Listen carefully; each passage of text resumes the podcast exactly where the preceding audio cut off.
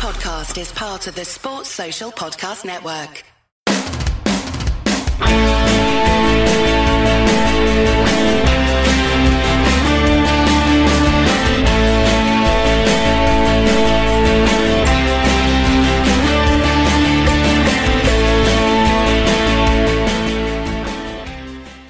Much of this Rangers modernisation story this season ran perfectly with the pace of change happening around it. The game itself was starting to realise that the introduction of freedom of movement and employment throughout Europe after 1992 may have an impact on contracts and transfer fees, and the appearance of satellite dishes in homes throughout Britain in the February of 1989 brought football's governing bodies to the understanding that television was something to work with and not fear. Even the old city of Glasgow itself with the new St Enoch Centre representing a kind of modern retail experience at one end of Buchanan Street and the construction of the Royal Concert Hall providing a fitting auditorium for the soon to be European City of Culture at the other, was shaking off its hard, grimy, and dangerous image. And yet, it juxtaposed so sharply with other events throughout Britain at the time. This was also a time of tragedy in the country, a reminder of where investment was still lacking and why, despite how Fukuyama would be misunderstood, the victory of liberal democracy was not yet complete. The very day Rangers resumed pre season training for 88 89, the Piper Alpha disaster raged in the North Sea, killing 167 people. Four days before Christmas, 270 people lost their lives when Pan Am Flight 103 was destroyed by a bomb planted on board and landed on the Dumfriesshire town of Lockerbie. Rangers would play Gretna in a fundraiser in the January. And then, on Cup semi final day in both Scotland and England, came Hillsborough the tragic nadir of English football's reckless indifference, which cost 96 Liverpool fans their lives and ensured that real action and reform instead of empty gestures was now unavoidable. To talk a little bit about that and the Rangers title win and a treble loss, um, he's joined by David Edgar. How are we, David?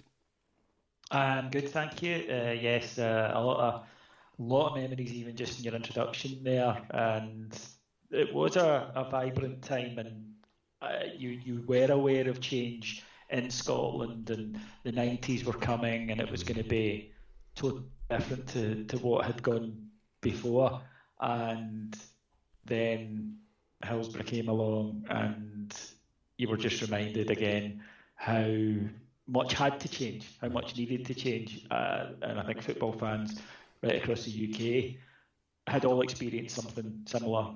Rangers fans on that day, as we'll discuss and uh, yeah, a really a, a poignant and a time that led to long changes, which I think overall much more in the in the plus than in the negative column. Yeah.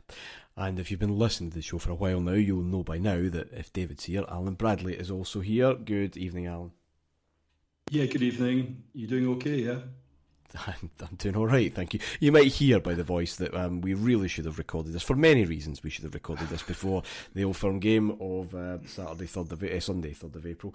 Um, the voice is just about holding up. Uh, anyway, um, let's go on. And David, you you, you did mention that there, there is a, a lot of, of change happening, um, and it's why I use the word juxtaposition because modernization is the theme that just keeps coming through when I've been researching this whole period um, words sometimes matched by deeds, not always.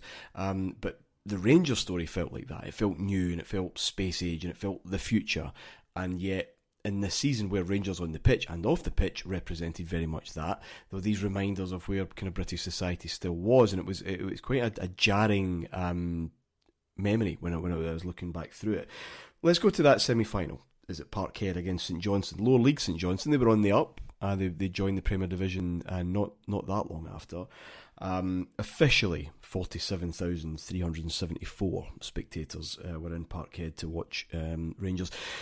I think toil in the sunshine in that, that Scottish Cup semi final. It finished nil nil. It was pretty desperate. Rangers, I think, just expected to turn up and do the job. St Johnstone, it was their cup final, and they celebrated as if they, they had won that. I was there at Parkhead that day. I was in the main stand um, towards the Celtic end where Rangers were given for some reason. They were, they were given the uh, the Celtic end, the jungle, I think.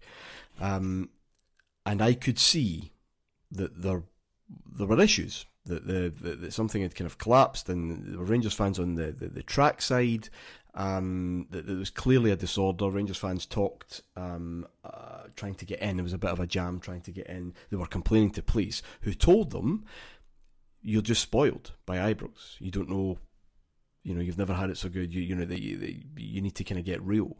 This was the the kind of mentality getting into Parkhead around that time. So I'm watching this as an eight-year-old, but in my ear, I'm hearing guys around me talking about people dying. Now, in their ear was a transistor radio, and they were getting news um, coming up from Hillsborough. Of course, the issues at Parkhead were thankfully minor. Um, but I do remember being a bit confused as to what I could see, which looked a bit unusual, but not catastrophic, and, and what people were talking about. Do you have any memories of that, that day at Parkhead? Yeah, the one that, that really sticks with me is, is we were at the game, me and my dad, and my dad um, but uh, he got the tickets. He was working in Springburn in Glasgow at the time, so it was great for being able to, you know, nip across the ticket office and get and get tickets for matches. So we we did quite well in this period. And the novelty of going to Parkhead to see Rangers not play Celtic was, you, you know, what you like when you're that age. You know, the, that kind of thing really appeals, and also because the other season ticket holders in my class weren't going, which is always, which are the guys who went regularly rather they weren't going. So you know that extra cachet you have of yeah, I'm going to the semi final, um, and it, and I was fully expecting a, an easy victory, and, and it didn't happen. We saw, as you did, what had gone on, and my dad immediately assumed um, trouble because it was the 80s. yeah. You did. You got a lot of flashpoints. You got a lot of trouble. And then you could see that there were people hurt and that there wasn't that.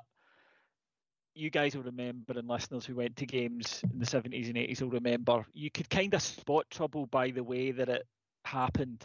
You know, there would be like this flurry, mm-hmm. if you like, of movement and shouts and roars, not only from the people in it, but from people round about them.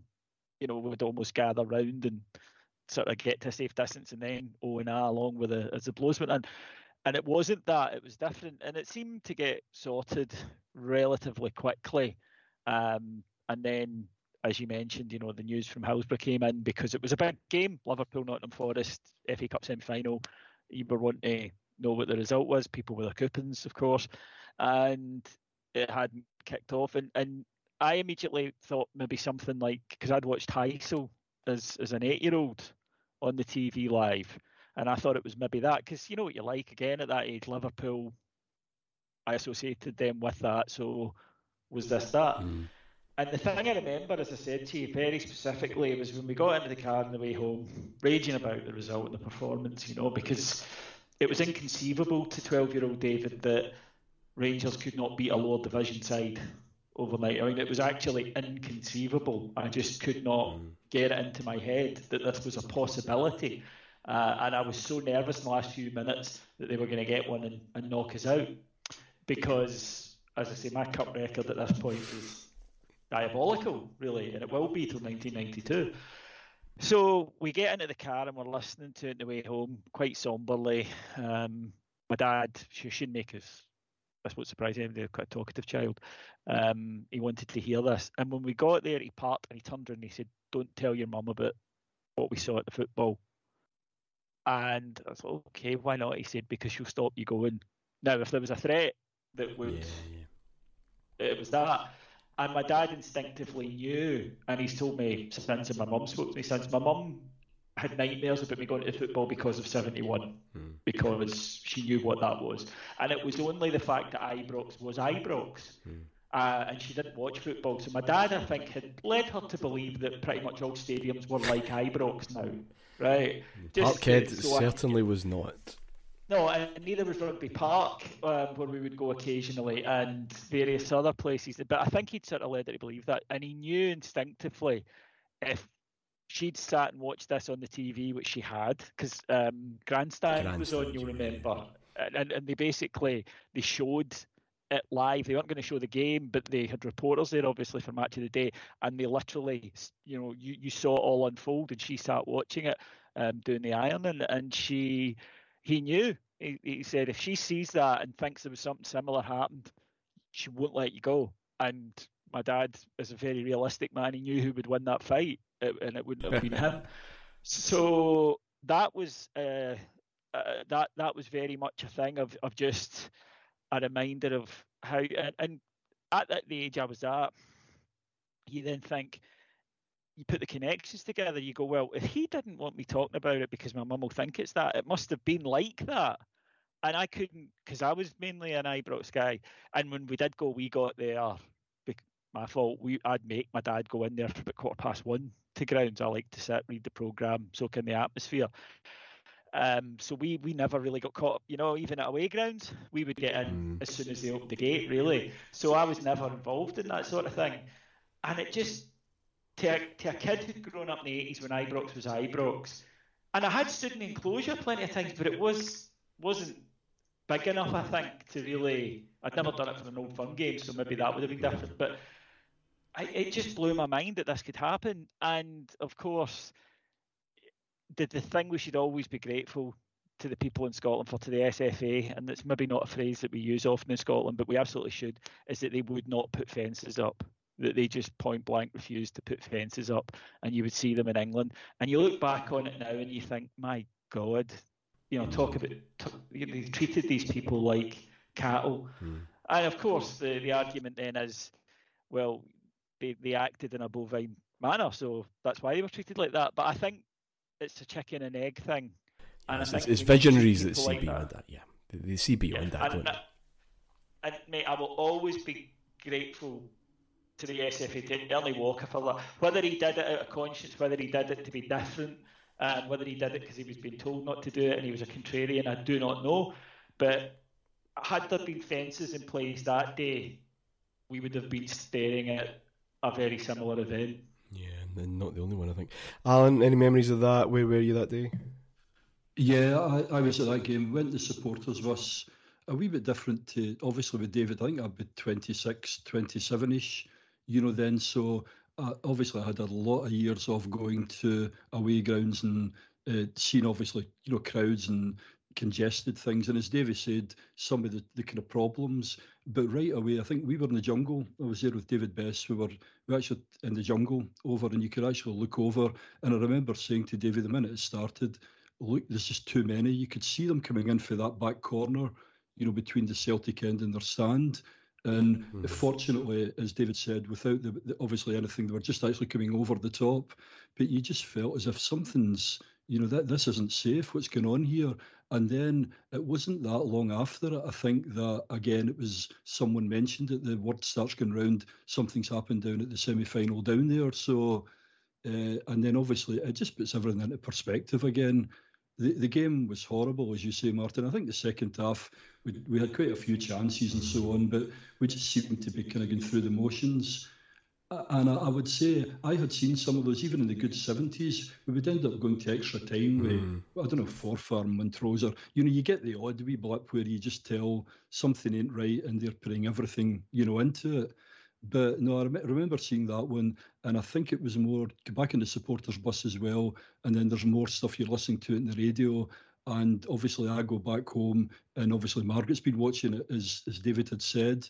Again, I know it, but as far as Margaret was concerned, no, no, there wasn't any of that because you can understand why people, and especially because of like as a kid and like our families and the Ibrox disaster, you know, there is always that wee bit about what's happening at football grounds and. But it was, it was just okay. It was just absolutely just so sad. I felt as well when we went obviously to the replay again, it was different because everything had been put into perspective. Yeah. Because obviously we had seen it, you know, and okay, we'll get into the game and so on. But with that, and like you've said too, with the other things that had happened in society, the kind of wider one, and as much as we all go as if it's the end of the world and all that, well, hey, I'm sorry. Mm. And it's things like that, sadly, but things like that, they do really slap us in the face, don't they? And I, I, think my biggie looking forward as well on that one. It was just such a shame that this was going on and on and on after it, even all the court stuff, and I think even to this day, you know. Mm-hmm. But no, just just such a sad, yeah, you know, kind of sad day, Martyn. Yeah. To the football then, the the replay was quick. It was the Wednesday night after it, and Rangers in that brilliant uh, Monaco esque away strip because we, we, we changed the strips round. Um, back at Parkhead, 4 0 winners. Again, a game or some goals, especially Gary Stevens' um, goal, the second, um, are, are to be savoured. It really was a maybe a rocket up them um, because it was a poor Rangers performance on the Saturday, uh, and they, they definitely delivered. And there was an excitement then. I, I remember my dad being pumped because Old Firm Cup final, first in mm-hmm. well since um, the, the, the riot, I guess, uh, 1980, and and like you know here we here we go. It's going to be the the way to uh, finish the season. We will get to that um, in a moment, but it really was a, a, super display. Rangers followed that up in the, the league as they motored towards that title. Uh, a good 2 0 win at Love Street, uh, notable for, for Ian Ferguson's second goal, which um, in the top corner, but always loved the ball boy who's standing just behind the goal. Um, crouch yeah. and uh, to try to get out the way of this utter thunder blaster um, that, that, came from um, miles out, forgetting that the net would actually save him. Um, which meant uh, that the Rangers, going into uh, a home fixture against Hearts at the end of April, um, could win the title if Aberdeen failed to beat Celtic, which they duly did.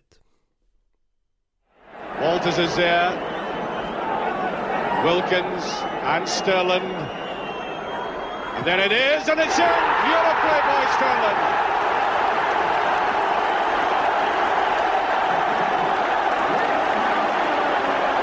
And off he goes.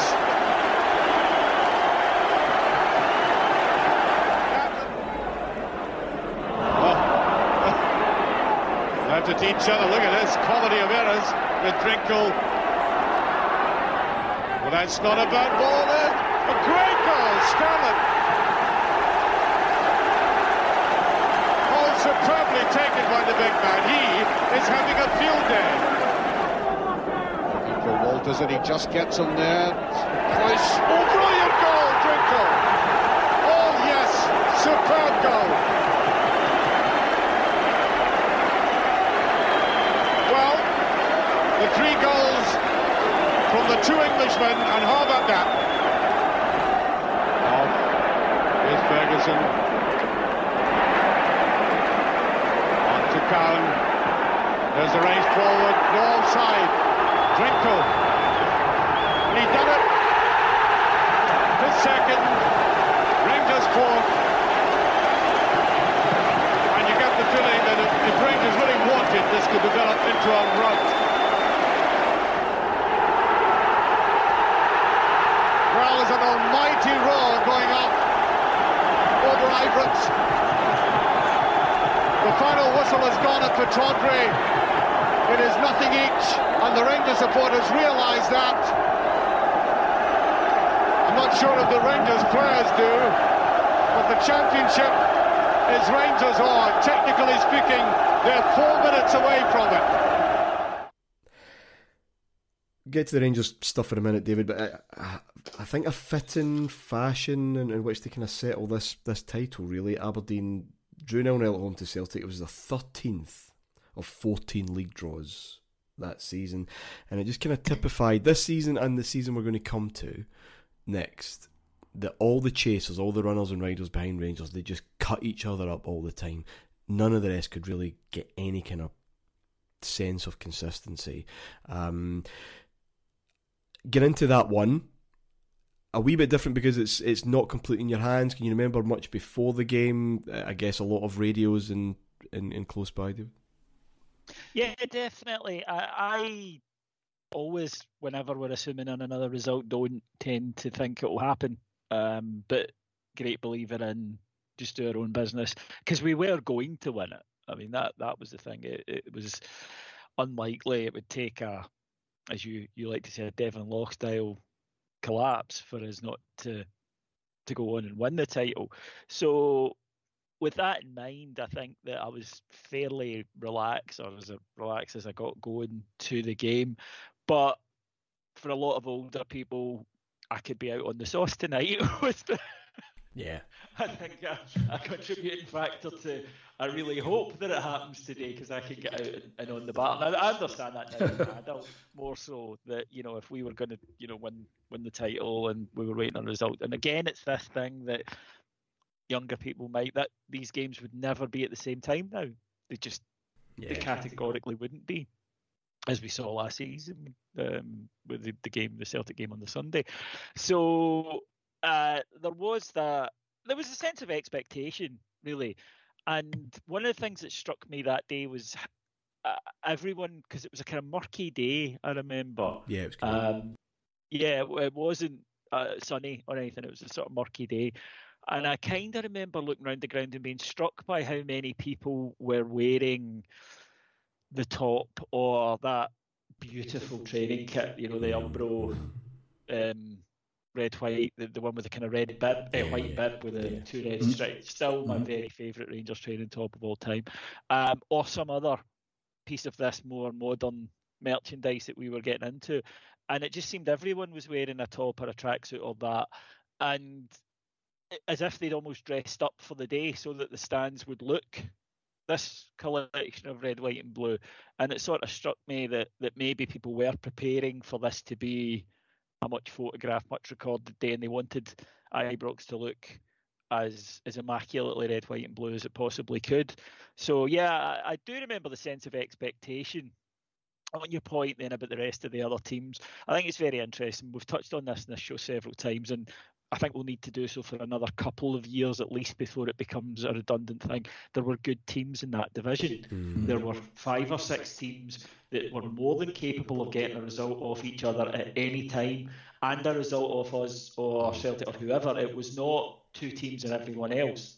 It'll soon move to that, and actually, one of the two teams isn't Celtic, it's yeah. Aberdeen. But in this period, there were plenty of teams who at the start of the season it's not that long ago since Dundee United and Aberdeen, and it's certainly not that long ago since Hearts got within seven minutes and then blew it. Um, it's a case of them at the start of the season thinking, you know, with a tailwind, it's going to be difficult because of Rangers. And I sometimes wonder if the pressure of expectation, and we talk about some Rangers team folding under it, uh, sometimes I think the pressure of expectation um, can be a positive because that amount of draws is frustrating. But a, a club where where we didn't lose can be played and it not be a full blown crisis, mm. then maybe it's easier to slip into that. Maybe at Ibrox, where you've got the the, the, the fervent crowd and the fact you know, I mean, if we draw three games in a row, it's a, it's a disaster. It's manager sacking. It's it's all of that. And then the other thing that I think is a factor in that the teams who didn't achieve or, or did sorry achieve that title were the teams who had managers who wouldn't accept it, i.e., Alex Ferguson, Jim McLean. We had Graham Souness, and we had the pressure of the support. So I think sometimes pressure does make diamonds. Aberdeen, hmm. throughout this period, were a right good side, but they often seemed a satisfied side. Yeah. And they still had a lot of players from the glory era. They, they still did. I mean, they were bringing through a few new ones, a few signings, but they were getting older, and they had a full set. Um, they had a full set of, of every medal, more than one, and a European trophy. And I, I do think that that maybe was a big driving factor for Rangers that our fans wouldn't accept it and our manager wouldn't accept it. And also, you know, the people at the top of the club, so much money had been spent, everything was, was about moving forward, that maybe when push came to shove, our fear of not winning was greater than theirs, and we used it positively. Alan, 4 0 win. Kevin Drinkell with two, he'd be the top goal scorer that season. Mel Sterland popping up with his, his cameo in a very kind of short uh, pace of time. It was just a very fun afternoon. Um, and very different from two years before. Terry Butcher says, you know, it, it, didn't mean nearly as much as the first one, even though the, the Rangers had the chance to, you know, win it in front of uh, a full Ibrox. We obviously didn't have it Pittodrie, but that manic, adrenaline pumping um, kind of celebration. This is not the first time you've experienced this. The first time that David's experienced this, though, of a title that feels processional. It, could happen today. Hopefully, it does happen today, but it'll happen next week. It, doesn't matter. It's going to happen. You had that a few times in the seventies, but this was very different from Pittodrie. yes, absolutely right. And it's, good to link that you made as well, even to the 70s, because I remember after the long period, you know, the nine or the 10 or whatever it would be, Kilmarnock Celtic, and then the Easter Road one, and then obviously we've got, you know, for us to win it. Aye, it's funny because the next one, although it was good winning it, uh, you know, getting the treble, it, it, didn't feel the same. And I think even if you look at the attendances as well on those and the Wallace ones after that one, it became a the the nine thingy. I don't mean stopping the nine, but the fact that you haven't won it for such a long hmm. time really builds up, and that's what happened. And when Souness came in there with that big massive gap, so this was just like my goodness, like the holy grail. You know, at the time, okay, last the, the season prior to that was a, a bit of a shit show for loads of different factors. But again, you're right, and Big Butcher, I think he said that when when this one comes in it became more of a well, we're sort of back in top or we're thereabouts now, and that's good. We've won the title, and and and to be honest with you, that feeling uh, going forward as well. I, I, know later on there'll be some where you go there and they go, "What's happening today? Oh, we're getting the trophy, right? I'm nicking away." You know, it's so it definitely had a it definitely had a different feel about it. I, I think, like David said as well, I think there was quite a few of the old inflatable champagne things in that, David. But you're right. I think it was more a case of we could win it, but we're not sure. And I'll put my hands up and say I think I was late home that night. You know, maybe wasn't straight off the bus. So I mean, it was a great feeling, obviously winning it, but but but again, just just not the same as you say of the, the Pittodrie after that period of time. Souness um, makes mention as he does all the time. We've spoken about this before on, on these shows um, to Archie Macpherson afterwards about injuries. We've done this despite injuries. You know, we couldn't do that last year. Obviously, Durrant's injuries, the, the, the, the crucial one. There was no John Brown that day. There was no Ian Ferguson for the Hearts game. Ray Wilkins had to come off after 20 minutes. This would be impactful um, in a few weeks but he was very, very proud. Um, in that diary that he wrote, uh, he, he, said it really summed up what we've been preaching to the players all the way through the season. If you do your own job right, then no one will be able to beat you to the title. You don't rely on others, do it yourself. Written by Souness in his diary, it could have well been the diary of the Prime Minister herself. That um, individual responsibility being hammered home and, and, and home again.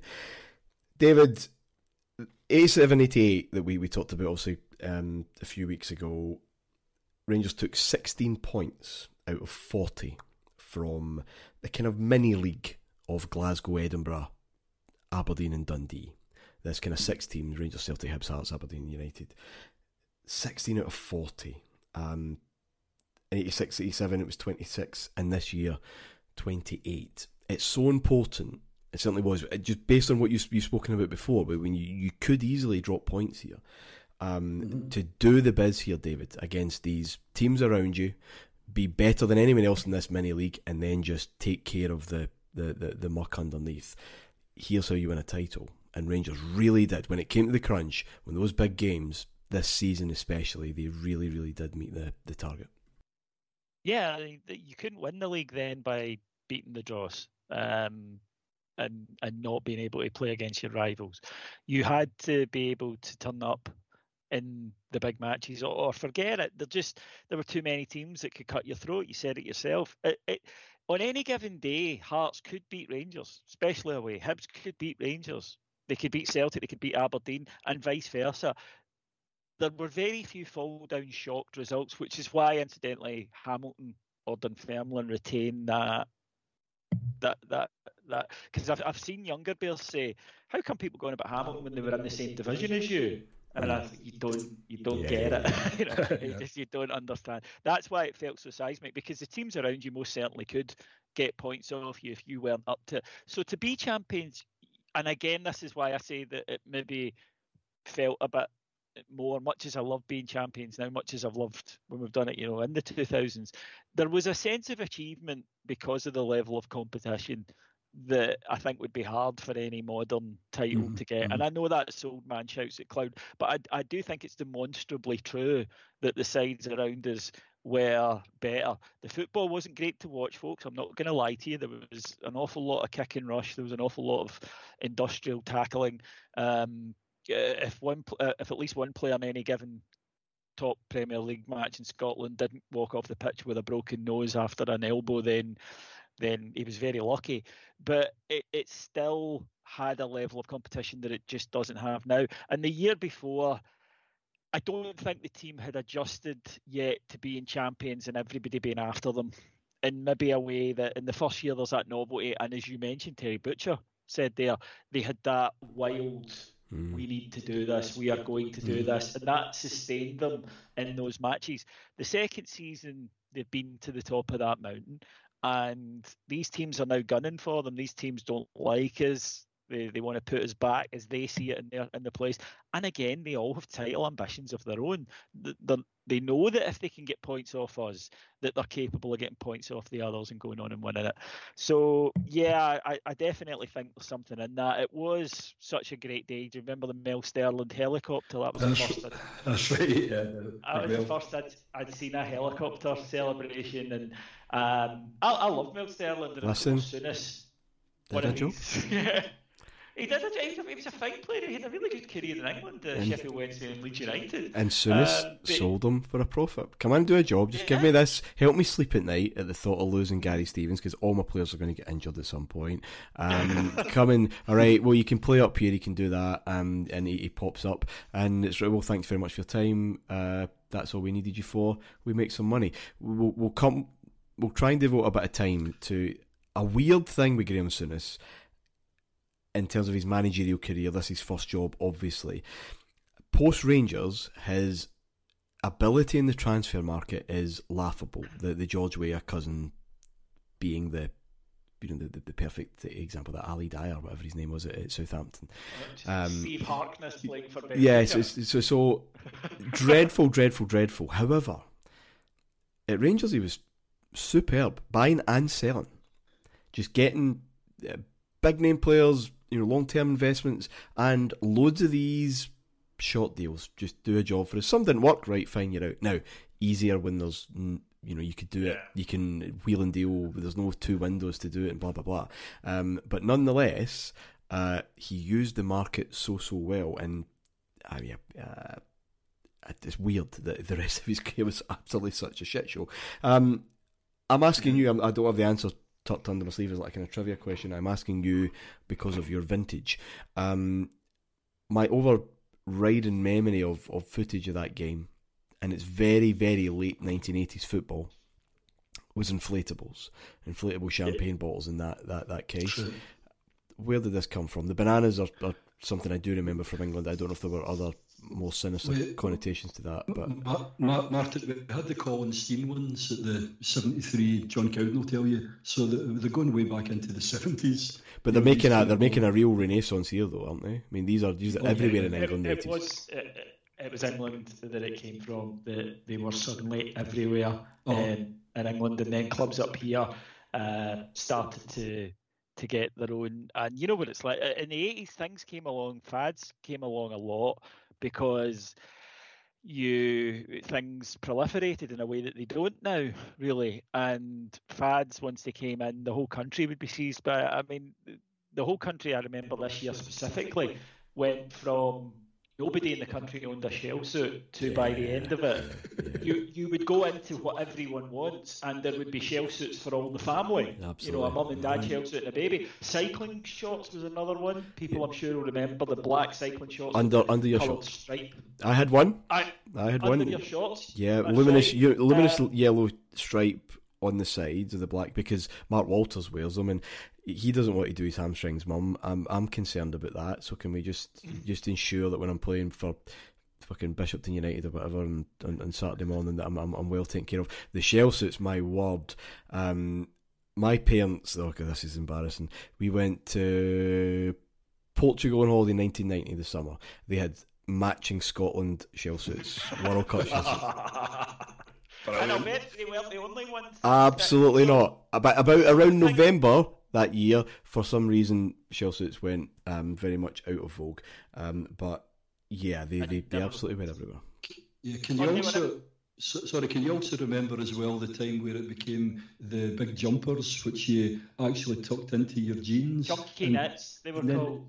Yeah, and then the hairstyle, and you can picture it, Durrant, Derek Ferguson, and oh, you know that. But They were all wearing them, weren't they? The white Chunk, shoes, that, yeah. they all they all had deals with a place called the Sweater Shop. Ah, um, that's right chunky knitwear. And again, it, it, doesn't really happen now. Fashion trends a little bit, of course, but because there are so many options Yeah. and because there are so many different places to consume information that it's quite possible for things to, to, to come into play and, and linger for a while and then exit without it reaching mass consciousness. In in the case of football, these things, these these inflatables were absolutely common. And then of course, you know, culture of football is a couple of buses start having guys carrying them. Yeah. A week later, there's another two or three. Yeah. Um, and it, and it was a case, and, and you know the sellers outside were selling them. Yeah.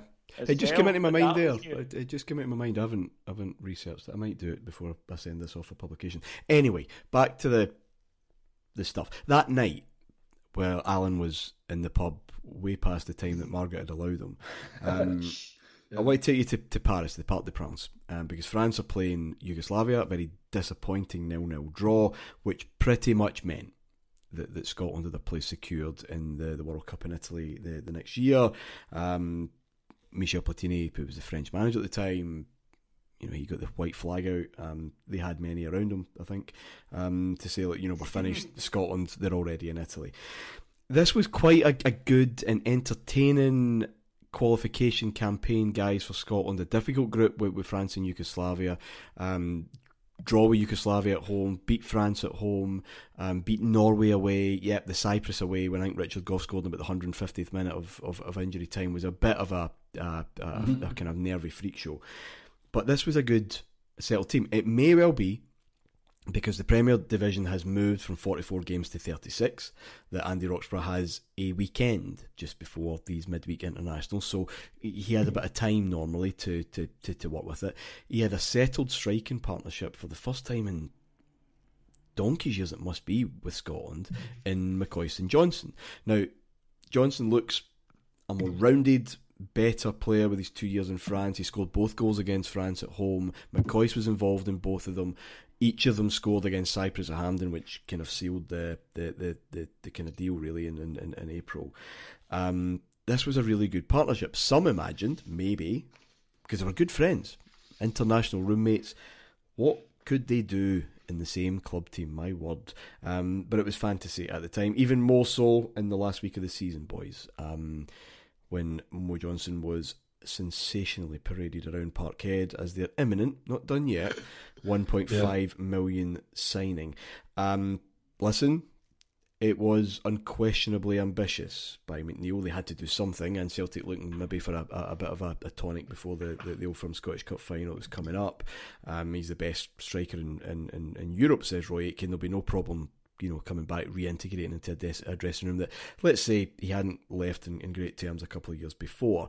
I remember vividly. Listen, we, we have a Tin Capsule special thirty years after Mojo. It's, it's in the um, the archives, folks, for, for for a listen.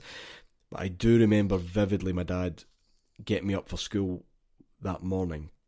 He would have my, my parents had this. Uh, radio alarm clock with a phone at the height of, of, of 1980s technology um, by their, their, their bed, and he would listen to Clyde's sports desk in the morning to find out, you know, what was what was happening that day, what was in that day's that day's papers basically. And he came to get me up for school, and he said, "Look, bad news, Celtic are signing Mo Johnston. He's going back there." Um, and I said, is he really that good? He had hazy memories, of course, of, of 86, 87. He said, no, he's, he's, he's, he's a really good player. This is really, this is a really bad one. Um, Johnston was on the Celtic team bus to their final game. He went to Love Street, last game of the season, just to, to, to watch, of course.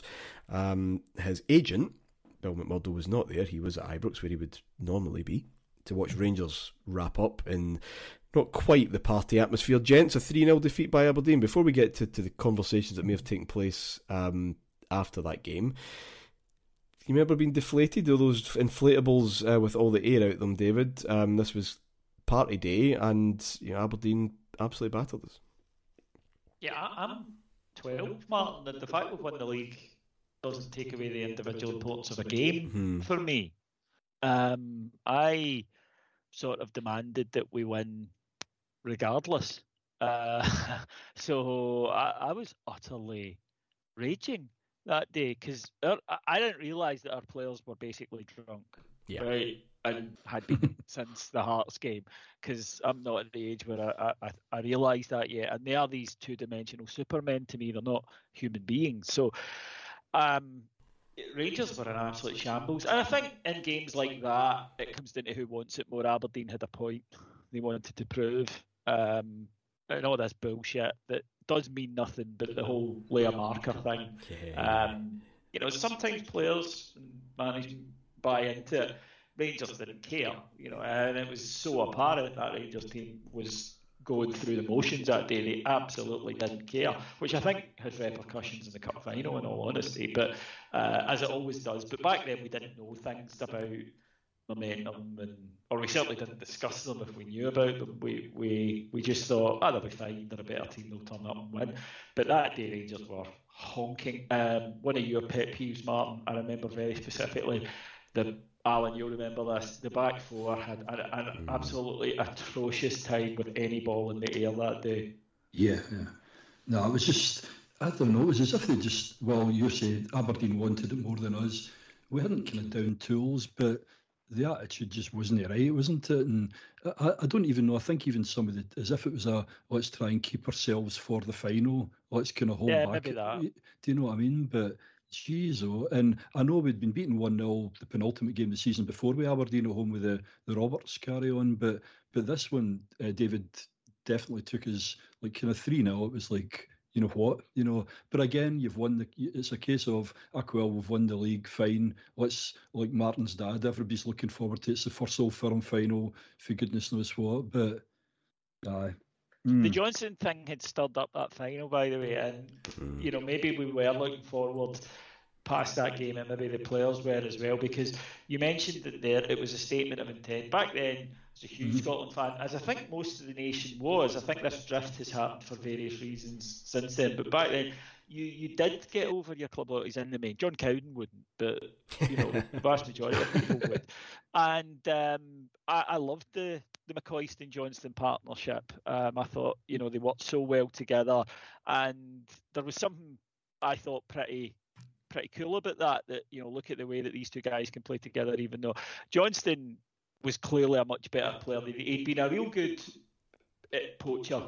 You know, he had mm-hmm. been a real mm-hmm. good penalty box striker at Celtic, but now he was you know, there was a touch out uh, for younger Bears, a wee bit like Kenny Miller, except much better in that he would run the channels. He would work really, really hard. Tactically, he was on a completely different level to most of the players in Scotland because he'd gone to Europe. And back then, the benefits of going to Europe and playing under actual coaches was was huge, and you could see it. And that, that qualifying campaign, France, that was a filthy night. We beat them 2 0. It was a cracking victory. Team in the rain, yeah, yeah. Yeah, the, the Richard Gough header and that brilliant yellow and blue and white away top, the, the one with the the, mm-hmm. the hook. Uh, it was a crack top, and and just yeah, there was a real feeling about going to the World Cup, and McCoist and Johnston were on fire. I never really thought anything, because I didn't think Ali would leave Rangers, and that was the only way they could play together. Yeah, obviously. Then when he signed for Celtic, I think as well, Celtic spending 1.5 million. Yeah, was a bit of a shocker because they just they didn't spend that sort of money. They spent a few bob. You know, McAvennie, I think, was what seven hundred. Seven fifty, yeah. Uh, seven fifty. So they had spent a bit of money, but that was a real. You know, we're going to try and, and catch you. And, and nobody could deny that he was a great player. And it was what was quite funny is as soon as he signed, I went from I hold my hands up to this. I went from going when he was at Celtic the first time, I hated him, right? Because he was wee, mm-hmm. blonde. Long term listeners to Heart and Handle know my feelings about blonde men. Um, and a wee shite, basically, right? A total wee yaff, you know, with the earring and the, the mullet and everything. And then he went to France, he came back and he was just a much better player. And he obviously got on with Ali, which made him all right in my book. And I was, you know, as much of a fan as you can be of an ex Celtic player if you're a Rangers fan. And then he signed for them and again, and I instantly hated him. I mean, instantly it was right back that feral, ferocious hatred. Just the way, uh, the way it changed. I mean, I, I remember in Eastern Closure when he was with them, one of those games where someone's injured, you know, and everyone's waiting, and we were giving him pelters you know, getting right. And as sure as anything, I think he went up and scored the winner. So as a footballer, as you say, he was a cracking footballer. But yeah, I do remember that. I think David Best were driving. Thought we are getting the weather was horrendous going to obviously the Scotland France game. But as you say, his hold up play absolutely brilliant. I mean, he, he looked like the complete you know, striker. He could do the hold up, run into channels. He was a smashing poacher as well, and he was brave. But I remember the I'll lose any staunch points I ever had because my best mate is a postman, uh, the season ticket at Parkhead. I think I've said it before.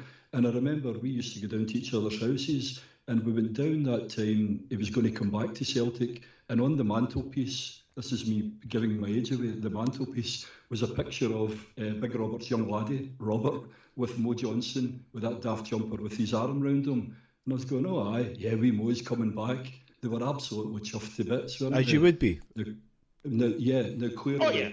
You know, but at that point in time, and it did, it just added to the God. We've got this cup final coming, and the whole Mo Super Mo thing. Yeah. It was building everything up, wasn't it? Johnston in France was just a perfect example of, of something that was, I think, quite common with these players with good natural talent and, and, and instinct and, you know, something about them leaving Britain a bit raw and being shaped and being moulded mm-hmm. into better all round footballers.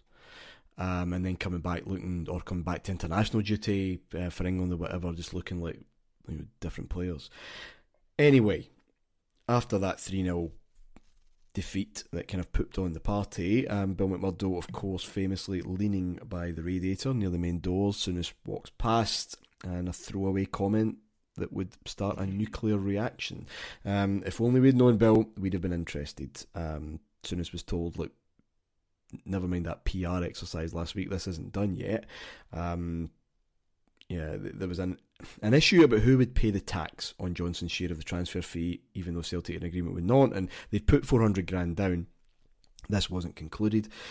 Uh, but I mean, you know, huge, huge deal for obvious reasons. Maurice Johnston, not just a Roman Catholic, he is a former Celtic player. He's stated that he's, he hates Rangers. He's been involved in that issue with Stuart Munro, of course, amongst many others, and genuflect on the way out, blah, blah, blah.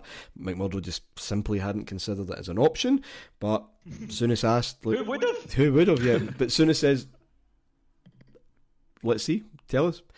He gets a phone on the Sunday from McMurdo, he's interested. Okay, Souness speaks to Walter Smith, who I think two minutes after picking himself up off the floor, um, does agree, yep, we should we should go for this. Murray isn't quite as quick. Um, I think Murray does take a bit of time just to, to have a think about it and, and, and weigh up the, the absolute drama um, that it would cause, but had to come down on the, the defence that, listen, on the field and off the field, this is something that needs to happen. What if Celtic have him? Um, that that's that's a a, a, a big issue as well. Um, but yeah, for, we have we have to break this thing anyway. We've talked about it long enough. Let, let's let's do it and he gave Souness permission to, to go and speak. Um, met with with um, McMurdo and Johnston um, in a little cafe outside of Orly in France to discuss the major terms, the big parts of the biggest transfer in the history of Scottish football. More of which later. We have this cup final, and Souness has got his own problems, injuries, of course. Uh, as I said, Wilkins was out. Derek Ferguson had an issue with his shoulder. It popped out against Cologne, and it popped out several times after that.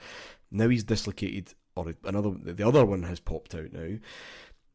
He wants to play, he's desperate to play, of course, but Souness thinks this is the kind of knock that could be preyed upon by fellow professionals. It's quite an easy one, isn't it? And also, it should be said, this is around the time that Derek Ferguson is caught in another incident with Ian Durrant, this time in crutches in a kebab shop in the Paisley Road West. um, I have no doubt that that played some part in that decision to cut him from the, the, the cup final squad, um, which included him on the bench instead of a fit Ian McCall. And I think there's been an impression that Souness thought the match would be a breeze. You know, look at the record against Celtic um, that season. He could come on later, showboat, end his bad record with British FA Cups because he never won it as a player with uh, Liverpool. He's had these two horrendous um, uh, exits to Hamilton and, and Dunfermline uh, with Rangers manager, and finish his career as a player that day. That that was unquestionably the plan. Um, I was there my first Old Firm game, um, full kit wanker. Um, I don't know if you could call an eight-year-old kid that, but I did. I had absolutely the socks and everything. It was roasting. Um, the Hampden pitch was just rock hard. It was burnt to a crisp. Um, not the best game, of course. Um, Souness's opinion, the best player on the pitch was Gary Stevens, but even he had a momentary um, uh, mishap with a, a, terrible back pass to Woods. Joe Miller, Pounds, the only goal of the game. Rangers would complain. Obviously, Bob Valentine missed the fact that Roy Aitken decided to take a throw in that wasn't his that led to that goal, but Stevens still makes the error. Um, even more, I think, is the f- supposed foul by Mark Walters on, on Pat Bonner at a corner where Terry Butcher thumps in a header, which is a bit of a nonsense in the second half. It wasn't a good game of football. Celtic won. Um, I was devastated because I got out of bed that morning, Davey, like my bed was on fire. I could not wait to, to, to go to this cup final, and it's the treble, and you know it's it's my first old firm game. Um, it's going to be amazing, and of course it wasn't. But what I do remember was being part of in my childhood mind. I'm, I'm happy to, to hear some more mature recollections on this about maybe ten thousand, certainly thousands that stayed behind. was a huge banner that had been made with kind of caricatures of this Rangers team in Souness. We want the Rangers. We want the Rangers. They wanted even the disappointment of losing the treble to give something back to, to give a final kind of recognition for what had been an incredible season.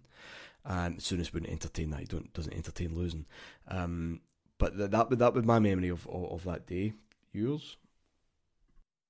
Um, I was so excited because every year, um, throughout that decade, I had watched the cup final, uh, one of the rare matches that was live on the telly, and they would start the build up on TV at 9 a.m.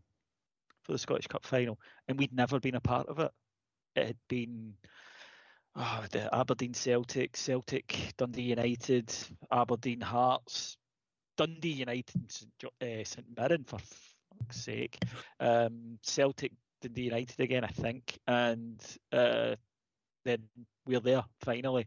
And I just because we'd never had the build up. The build up was all week. You, uh, they would do a thing yeah. on reporting Scotland where they would go to the town and people the baker would always there'd be a baker who had baked a special cup final cake that was mm, always a mm-hmm. thing and there was just all these traditions about it that I'd never experienced I'd never been a part of and again it might be difficult for younger people um, much as we love cups now uh, still league is everything in pretty much every country. We know that European football has has grown to such a stage. But the cup final romance then was enormous and it was protected and it mattered. And I'd never ever got to experience it with Rangers. I'd I'd watched other teams do it. Uh, so, like you, uh, out of bed first thing in the morning, watching the first couple of hours of the coverage, and then you know with my dad, my first Scottish Cup final, heading out. Um, not only was I full kit wanker, I had the tracksuit on, despite it being roasted, because my dad is a great believer in the benefit. And even if it is roasted, you never know if you might need uh, an extra layer. So the the tracksuit was a compromise because there was no way I was wearing a a jacket. Um, so the tracksuit top was was put on, and my dad, being my dad, he he brought the bottoms. They were in the car in case I got too cold, as if it was like fucking Vesuvius in that ground that yeah. day.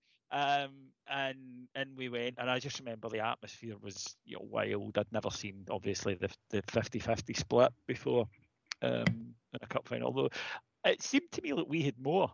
Uh, I don't know if that's true or not. Just my vantage point because of where I was as a kid. Um, and yeah, uh, and and again, it's, it's, a flat old game. You know, tired players. I think end of a season, and again, we we speak about sometimes it's who maybe needs it more. Um, Rangers, I thought that day played a sort of sluggish football that it seemed like an effort. Um, and what all Celtic had to do, I think, was was try to stay in the game, fight a bit yeah, harder. Yeah. I will never forgive that curly haired cheating bastard, right enough. It's quite clearly our throw. Valentine lets him take it, uh, and then it is our mistake. And to be honest, you know, all jokes aside about the throw, that's what I focused on because I'm me. I detested Joe Miller, by the way, even as a child. I fucking detested him. He was a wronging. I could tell by looking at him. I'm right. He is a wronging, and of course it would be him that that puts it away.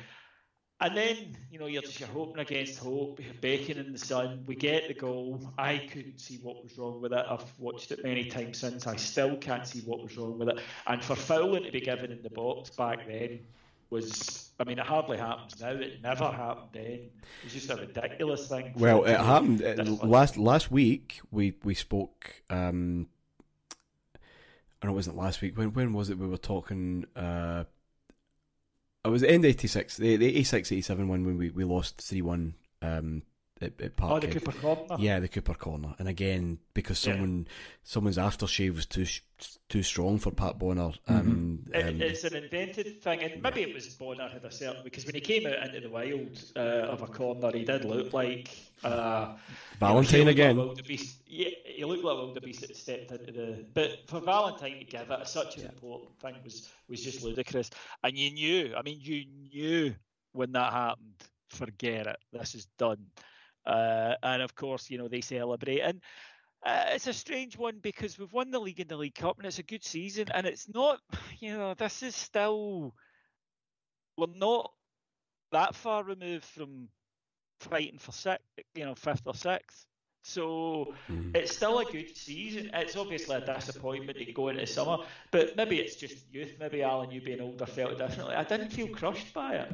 And again, that that's backed up by that that Rangers support long after Celtic have been away with the trophy. By the way, and there is a sizable rump of the support to pardon to use that phrase at this moment in time um, that, that that wanted to to genuinely show their appreciation for I think a, a brilliant season. Alan, briefly your, your, your thoughts on that game. Um, I forgot to mention, of course, McCoist, a massive sitter in that second half. Left left foot snatched at it and yeah missed at the end. Yeah, or later on. Yeah, uh, I mean same. Uh, well, what you guys know me as the don't jinx it loyal, you know, chief executive guy.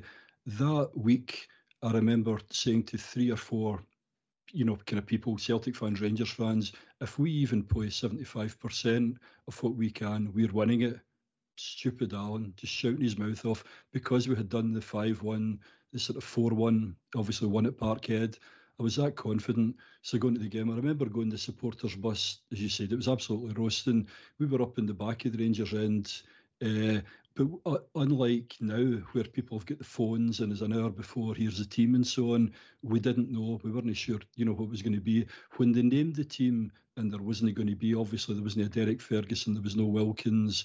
I think Souness was on the bench. I think Sterland started right away. We just thought, oh, some you know something's not right there in terms of the midfield. So that knocked a wee bit of the stuffing out of us.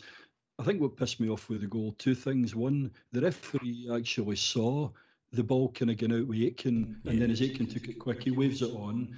Okay, Gary Stevens doesn't clear it.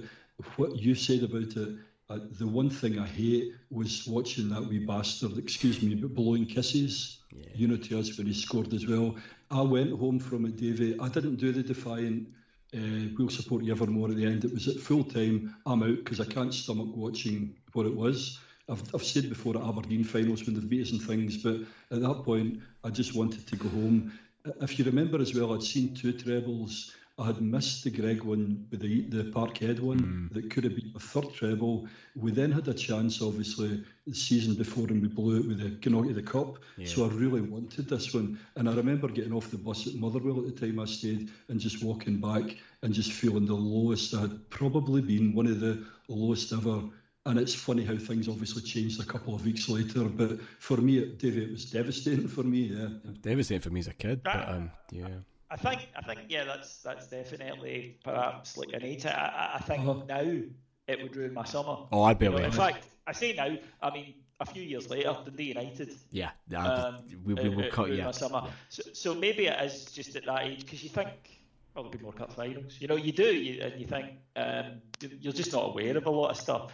Uh, I, I, just remember though that I again I've mentioned this before, but I just had complete belief yeah. in this. Like, now as an adult, uh, I can see, for example, Souness's decision to put himself on the bench was a shocker, and it, it, it was unprofessional, and it was putting himself ahead David, of the side. Sorry, David. The five-one one he had Wilkins in there. The four-one he had Derek Ferguson.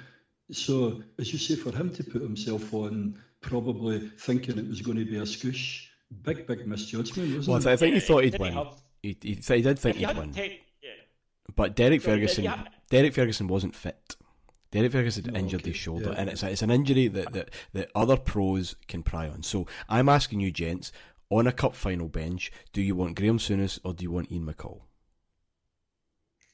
Yeah, all right. On, I've, on the bench, aye. Yeah, which is which he, he was on the bench, and it, right, you're Well, you're missing Wilkins, you're missing Durrant, you're missing Derek Ferguson. These, these you know, this is a problem. The, the- Which you would bemoan and bemoan, um, but you know, just champions, blah blah blah. And listen, Rangers mistake, Rangers good goal disallowed, Rangers chances that that, that, that, that should have been taken. Just one of those days. Um, Momo Super Mo was belting around um, the Yeah. one end of Hampden um, with a very defiant Momo fuck your Mo from the Rangers end. David Yes. Murray, David Murray That sitting. was me. Yeah, it was you. Yeah, David Murray uh, sitting quite uncomfortably. I think the sound south stand, wondering if this was really a good idea after all. Gerry McNee wrote a, a piece in the, the, the, the build up to that. I think in the, the Express. Um, he, wrote book on Celtic. He with Celtic leanings, I think it's probably fair to say. Um, with Celtic at his heart, I think it's it's it's it's not unfair to say. Around something along the lines of it would be best for Celtic to lose this, to see Rangers win a treble, to really rub their noses in it before the board um, will take action. Maybe it was a few weeks before because of the, the, the Johnston signing, but he felt that there was just this kind of um, limp and, and lackluster Celtic board um, that it was and it would continue to be for, for, for, for a few years to come. Um, but it's one of these weird things you get as, in, in football fandom when you can see that the ownership of a club going into to trouble, and sometimes the only way to jolt people, and David, you'll know this for your your, your time at the, the, the trust and whatever, um, are on field results because that's the only time that, that people get energised and get, get, get motivated. This possibly is one of the worst things to happen to Celtic. Um, but then I'm not sure they really had had it in them to, to, to turn it round in any event. No, they didn't. They didn't have the squads to do that. They didn't have the the structure in place. They didn't have the manager, if we're being totally honest, by this stage of the game, and they they, they didn't have the the apparatus in place to be a successful European club. The stadium was falling to bits. They were clinging to romanticised, really from the '60s at this point, uh, a romanticised view of what football should be, and I think that their board kind of felt that sending the players out to train in a public park in at dirty clothes was that there was something romantic in it. You know that it was somehow we're keeping close to our roots and we're also pocketing the money we would need to spend on such things. So I think that was a consideration. Um, and you're right because they, they did use it as a oh well that's all the pressure off us. We've won the cup. We'll be back next season as boards do. You know. Um, look, here is this one thing which forget all the underlying issues that we've been discussing. We've won a cup and we beat them. So everything's okay, and we'll make this one signing. That still happens, Martyn. You and I doing a, an English football show on this network. Manchester United still do that. Look who we've bought. This one guy who mhm. will fix everything, um, and that is exactly what they did. And you're, you're spot on in that it it wasn't a seismic defeat for us. It was a painful one because it's an Old Firm Cup final and it stopped us winning a treble. But it wasn't something that, that suddenly exposed that everything in the state of Denmark was rotten. It really did not. Everything was was in place to be successful. Um, and I think you see, yeah, I mean, I, I won't be on for the Mo Johnston show, so I'll just say it now. The decision to parade a player who wasn't signed was absolutely a complete and utter sign of a board who were just Incompetent, really. Yeah. Yeah. and also that they didn't they didn't conceive of him not signing for anybody else because they were Celtic, and they clung on to that as as as unsuccessful big clubs do when they're going through a tough time. They cling on to the name. Well, we're Celtic. He's a Celtic fan. Of course, he'll come here. He's not going to go anywhere else, and he's certainly not going to go anywhere else in Scotland. So we're absolutely fine to do this. And they did cling on to that for too long because they were a board from the 60s that couldn't accept, I think, both where football, the game was going, and football, the business, had gone. And you mentioned the tie up between what was happening, the kind of similarities between Rangers, the political situation, how Rangers almost echo the way that Great Britain is feeling at this point, uh, the, the, feeling around the club. Celtic looked as though they came from another, proudly came yeah. from another era that they were determined to cling a hold on to, and Rangers just swept in and took it. So I totally agree with that. I think that maybe that, you know, the whole Celtic for Change thing might have come along a wee bit earlier had they lost us, but this did give them something. We've had a bad season in the league, but look, we've signed him, we'll be all right. And look, Scottish Cup, and as I mentioned earlier, the romance, the Scottish Cup was a big thing. It definitely papered over a few cracks at Rangers in the next few years. Uh, and I think, yeah, and I think for the record as well, I think the general consensus of Rangers fans was absolutely gutted at losing to them in a final but the positive was our juggernaut just steamrollered that whole league. Mm-hmm. We've just got the best players there. We've got everything right behind the scenes as well. You know, with the, the kind of board, the management team, we're signing these players. So it was, if, if anything, the disappointment was just we get beat with Celtic in a final where we know for a fact as a club in all different parts, we're just far superior to anyone now. Yeah.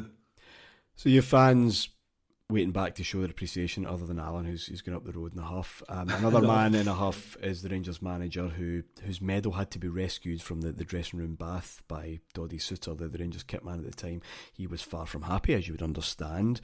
Um, and he told his players, just remember this feeling. It's the worst in the world, and I want you all to dredge it back up when the new season starts he said, before adding some kind of cryptic remark about doing something that summer that would hurt Celtic for years. Some players noticed him say that, but they were tired, it had been an exhausting season, thought little of it. It wasn't until a few of them were back at Hampden the following Saturday that the penny really should have started to drop. Scotland were playing England at Hampden the following week in the Rous Cup, which was then played between Scotland, England, um, I think all the home nations, and a a guest team. This team, this time, no, just, just, just Scotland and England, yeah, and Chile um, from, from South America were the the uh, uh, invitees. Uh, this time it had been Brazil, I think, the year before. This game was played the on the Saturday after that thrilling First Division climax on the Friday night live um, at Anfield, where, where, Arsenal snatched that title. Um, Scotland had been in Troon all weekend, and Johnston was dropping hints to his roommate Ali McCoist about how nice Graham Souness's house was and David Murray's house was, and eventually had to spell it out more clearly. It was like being hit by a juggernaut, wrote McCoist. I actually hid my head underneath the pillow. I just couldn't believe it was happening. The messaging in the press the week after the cup final had changed. Small snags were always there, it moved to contractual difficulties and it finished with Johnston that week apologising to the Celtic support that because of personal and contractual problems, I am unable to go through with this move. Sorry, lads, wish it was different. Billy McNeill, sensing that the deal was disintegrating, effectively bars his way past uh, Andy Roxburgh into the Scotland camp to speak to Johnston. Um, he waited in the foyer whilst the player finished a call with Graham Souness. McNeill told him that if he messed Celtic around, he'd fight him all the way. I'll make sure you never fucking play again. Um, Johnston was quite sheepish and quiet. McNeill went to FIFA to plead the case that they had documentation, basically a, a, a letter with a will to do something rather than an actual contract, and they would fight it legally on the principle. But most people understood, including the Celtic board, that there was a principle here that if the player didn't want to play, then they weren't interested in trying to force him and that you know Johnston un then unlikely then to return to Celtic. I guess the football world would need a, a thousand guesses to predict his ultimate destination. But even during that Scotland England game, it was struggling to register. Terry Butcher, who was superb in an England defence, half of which was made up by Rangers players, hell bent on keeping a clean sheet at Hampden. He would do. England would win 2 0.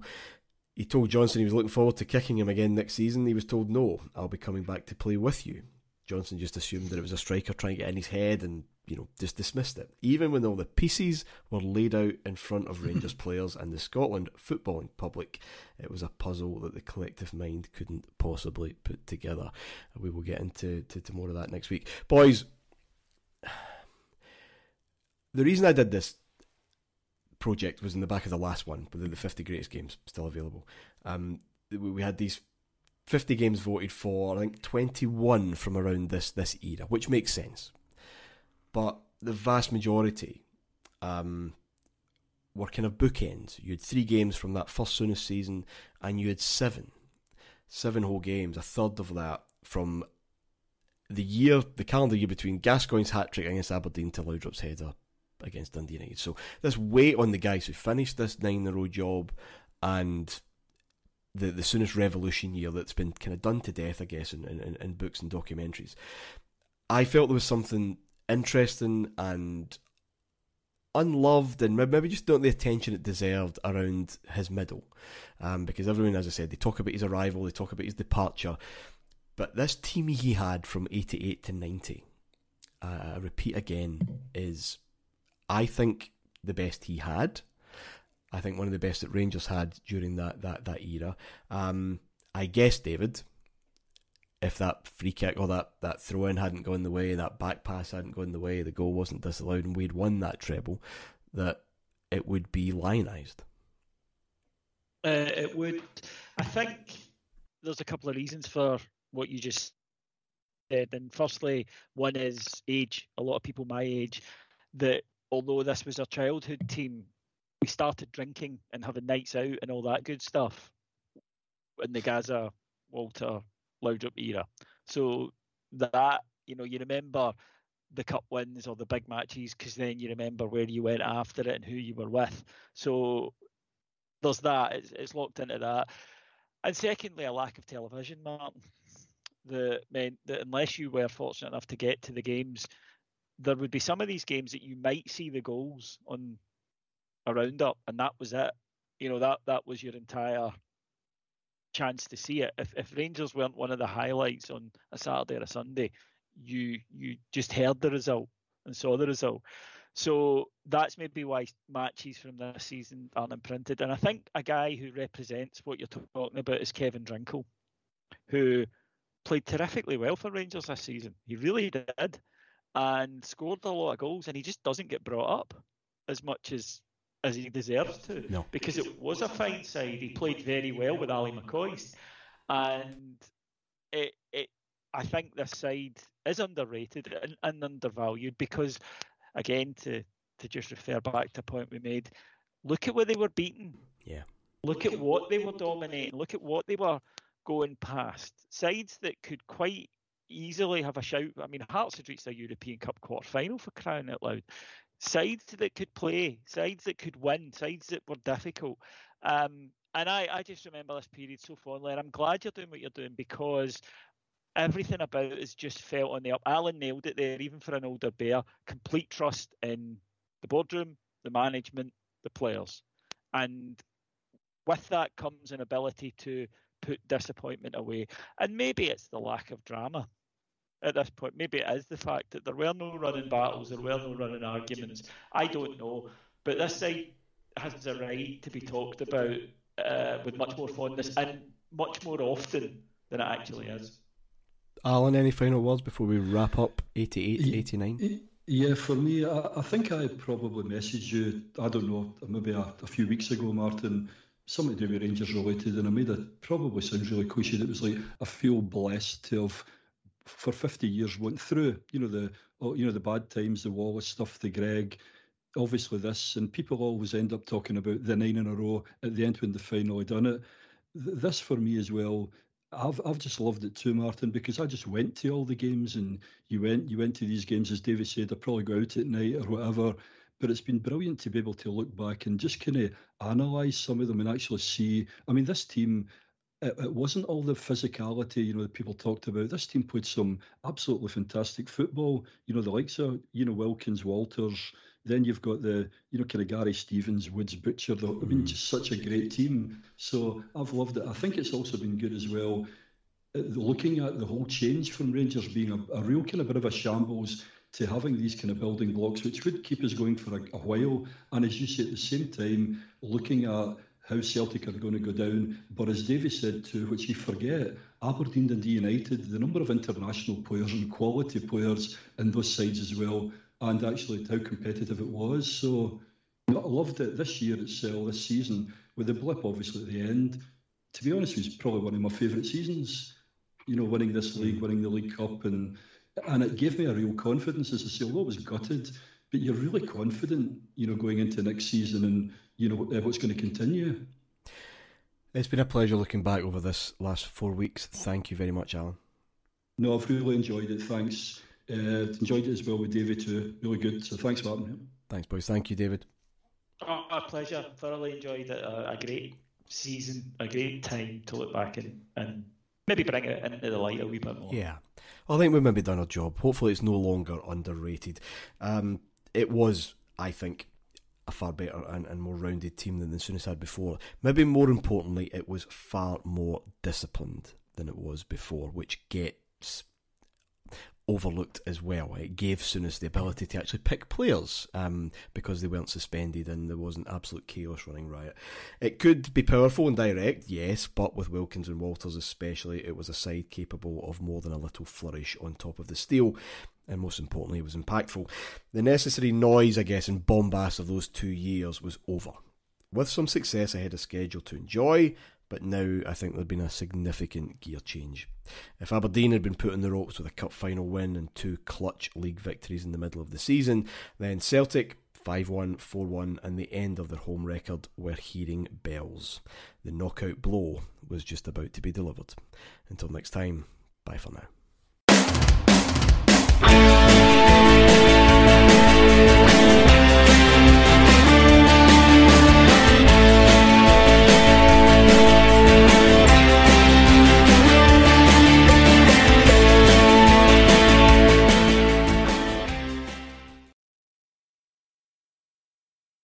Sports Social Podcast Network.